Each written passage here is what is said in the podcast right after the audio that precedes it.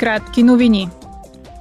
Делегация на Европейския парламент присъства на 27-та конференция на Рамковата конвенция на ОНЕ за изменението на климата в Египет. Мисията на евродепутатите е да допринесат за постигането на по-амбициозни резултати. Европейският парламент иска да преобрази глобалната енергийна система през това десетилетие, тъй като кризата, свързана с климата, е най-важното предизвикателство, пред което е изправено човечеството. Председателят на делегацията Бас Ейкхаут и заместник-председателят на комисията Франс Тимерманс ще участват в пресконференция в четвъртък.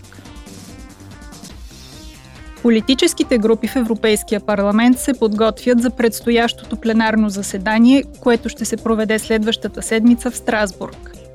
На него евродепутатите ще обсъдят и гласуват относно защитата на основната инфраструктура и новите правила, чрез които ще се гарантира равенство между половите в управителните съвети на дружествата, допуснати до борсова търговия.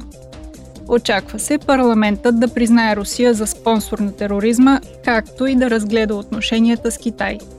В дневния ред са включени и новата стратегия за разширяване и програмата за цифровото десетилетие до 2030 година. Парламентът също така ще отбележи 70 годишнината си на специална церемония.